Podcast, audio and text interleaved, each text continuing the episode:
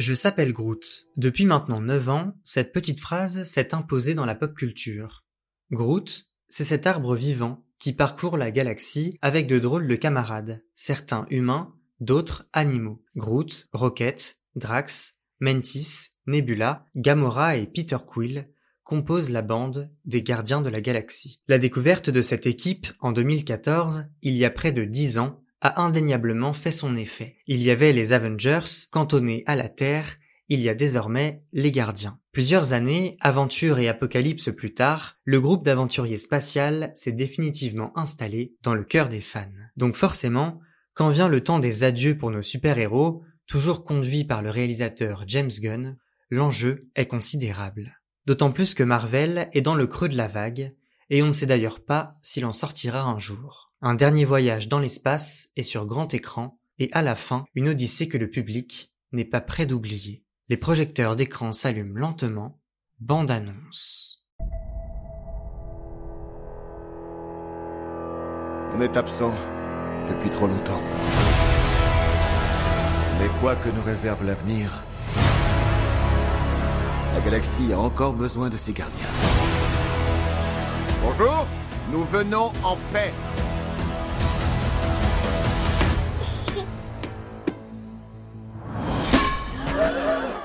Sérieux, Drax, tu peux pas faire attention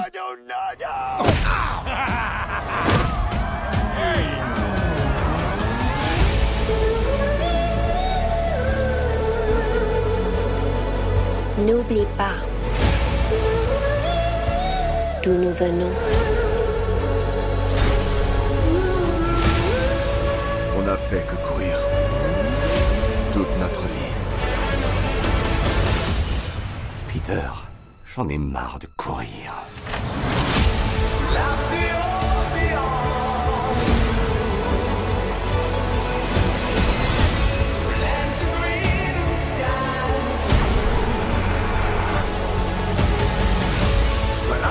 Nous nous envolerons encore ensemble. Une dernière fois. À travers l'infinité de ce merveilleux ciel.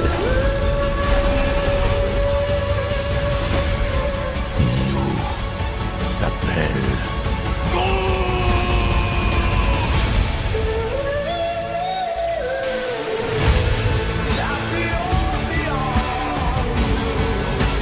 Et on tuera tous ceux qui se mettront sur notre route Non, on tuera personne. Juste deux ou trois. On tue personne. Un seul. Un type que personne n'aime. T'es vraiment déprimant.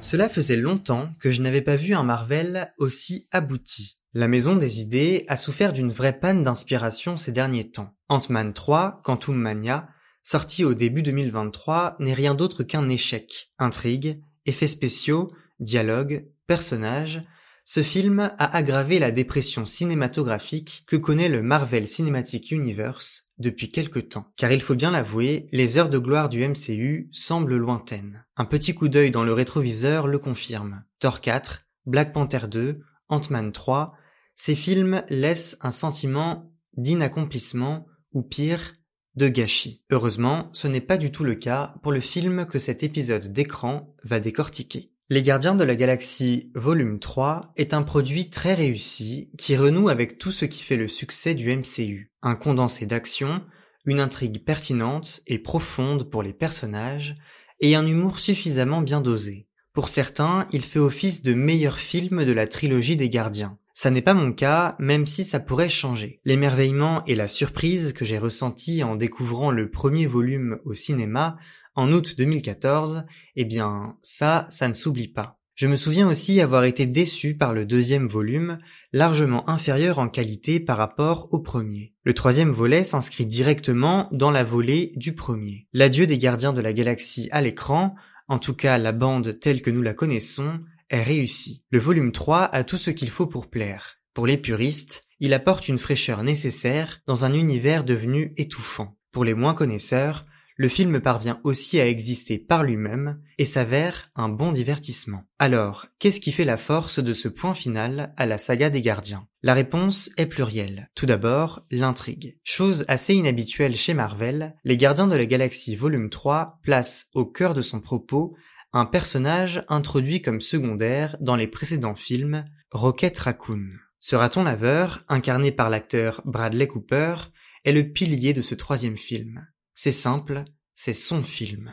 Le personnage de Rocket, je l'appréciais, mais sans plus, surtout par rapport à d'autres personnages comme Star-Lord ou Gamora. Eh bien, ce film le fait découvrir sous un tout nouveau jour. C'est une surprise agréable et bienvenue. Toute l'intrigue s'articule autour de lui. On découvre les origines de Rocket et ô combien le personnage a souffert. Son histoire est particulièrement poignante et constitue le ressort émotionnel du long métrage. La prouesse du volume 3 des Gardiens de la Galaxie, c'est de réussir à réellement emporter le spectateur dans un tourbillon d'émotions. L'alternance entre tristesse et humour fonctionne et ne semble pas forcée. Bien sûr, il s'agit aussi d'adieu pour les gardiens. Pas étonnant que la tristesse et la mélancolie priment dans le ton général. En sortant de la salle, je me suis dit que l'on avait là le film le plus triste du MCU. C'est une tristesse différente que celle d'Avengers Endgame, car elle repose essentiellement sur deux sentiments qui, quand ils vont de pair, sont destructeurs, la cruauté et l'impuissance. Le spectateur ne peut échapper au malheur de Rocket. Je n'en dirai pas plus sur l'intrigue, mais celle-ci est vraiment prenante. Les 2h30 de film passent très vite. Car ce qui rend le film plaisant, c'est aussi son rythme. Les scènes d'action sont nombreuses, ne sortent pas de nulle part et servent le développement des personnages. Autour de Rocket, elles opposent les gardiens aux maîtres de l'évolution un méchant qui, une fois n'est pas coutume, a des motivations sérieuses. Il n'est pas surpuissant, mais il est cruel. Ce qui est efficace chez ce maître de l'évolution, brillamment interprété par l'acteur Shukwudi Iwuji, c'est qu'il a fait de la cruauté sa marque de fabrique. À chaque fois qu'il apparaît à l'écran, le personnage semble absorber tout l'espoir et la résistance de Rocket. Si son sort est un brin décevant, le personnage est convaincant et s'impose comme un des points forts du film. C'est aussi une bonne chose pour Marvel, qui a souvent du mal à donner vie à des ennemis sérieux et consistants sur grand écran. Du côté des personnages, tout n'est pas parfait. Il n'y a pas grand chose à redire sur la place accordée à Rocket et sur son histoire, qui est vraiment convaincante. Par contre, la dynamique entre Star-Lord et Gamora m'a gêné, essentiellement parce qu'elle est la même du début à la fin du film. Il n'y a pas vraiment d'évolution sur ce point, et c'est dommage, car j'attendais que leur relation prenne un nouveau tournant, surtout après les événements d'Avengers Endgame. La nouvelle Gamora reste trop lisse à mes yeux, et n'a pas beaucoup l'occasion de montrer ce qui la différencie de la Gamora des deux premiers films. J'en attendais plus pour ce personnage, que j'apprécie pourtant beaucoup. Par contre, j'ai bien aimé la mentalité de Star-Lord dans ce volume 3. On en découvre toujours plus sur lui, ce qui est même un peu frustrant. On comprend surtout qu'il n'a que très peu d'attaches et qu'il ne veut surtout pas voir son monde et sa famille voler en éclats. Il n'y a qu'à voir l'état dans lequel il se met dès que Rocket est sur le point d'y passer. Les personnages sont quand même assez mal en point mentalement. Le désespoir est clairement palpable chez eux alors que les travers s'accumulent sur leur chemin. La place de Groot est aussi, dans ce volume, assez anecdotique. Il est simplement oubliable. La figure d'Adam Warlock, antagoniste bien connu des comics incarné par Will Poulter, souffre d'une inutilité palpable. Et c'est bien dommage pour celui qui était vendu comme un ennemi redoutable pour les gardiens. Certes, il est à l'origine des ennuis de Rocket pendant le film, mais ça s'arrête là. Quand il n'est pas simplement un ressort comique, il en est réduit à un pseudo-sous-fifre du maître de l'évolution. La scène d'introduction de Warlock envoyait pourtant du lourd, mais le tout retombe très vite. Heureusement, il fera prochainement son retour, en espérant qu'il soit mieux considéré dans le futur. Les Gardiens de la Galaxie, c'est évidemment une bande son, là encore, mémorable. Disco, rock, pop, les notes musicales jalonnent le périple spatial de l'équipe. Elles font partie de la signature James Gunn et donne à ce troisième film un vrai charme. Les compositions de John Murphy attirent elles moins l'oreille et sont moins épiques que celles de Tyler Davis qui avait travaillé sur les deux premiers films. Le ton global du film est triste et sérieux, mais cela ne signifie pas que l'humour soit absent pour autant. Il prend juste moins de place, surtout par rapport aux autres films Marvel. Et ce n'est pas plus mal, car Marvel a toujours eu des difficultés à bien doser les blagues dans ses longs métrages. Mantis et Drax sont les plus gros ressorts humoristiques du film, et c'est très efficace. La symbiose des gardiens n'est jamais mieux représentée à l'écran que lors des scènes d'affrontement. Il faut souligner la beauté de ce plan séquence final, où, durant plus de deux minutes, les héros de l'espace flinguent des créatures plus hideuses les unes que les autres. S'il fallait résumer cette saga, ce plan séquence pourrait suffire. Des personnages qui ont appris à se connaître, qui ont évolué ensemble, pour, à la fin, embarquer le spectateur à bord pour un dernier voyage, haut en couleur.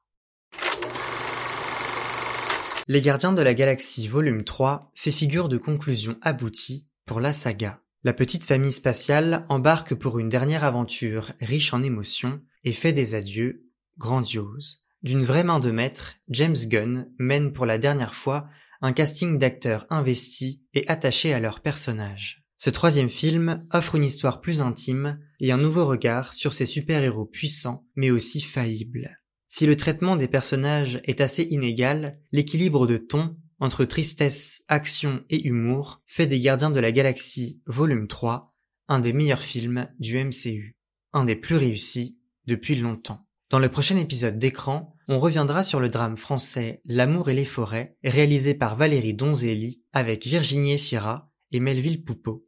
D'ici là, n'oubliez pas d'aller au cinéma.